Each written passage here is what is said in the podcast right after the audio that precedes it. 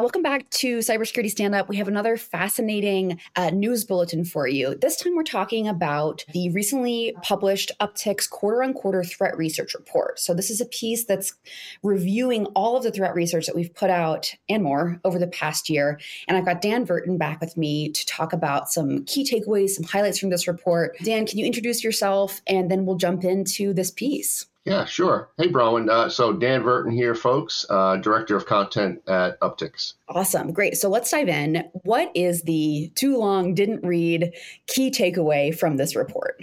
Yeah, so overall, um, what we did was we took a look at the entire year of our quarterly threat reports, and we came up with some really interesting analysis of what happened across the entire year. So overall, 2023 was characterized by threat actors, you know, increasing their sophistication, no surprise there, right? And continued exploitation of critical vulnerabilities. So in that respect, you know, it was sort of the continued drumbeat of the enemy adapting and improving their tactics their techniques, their procedures, and taking advantage of organizations that, for one reason or another, aren't keeping up with patching and vulnerability management.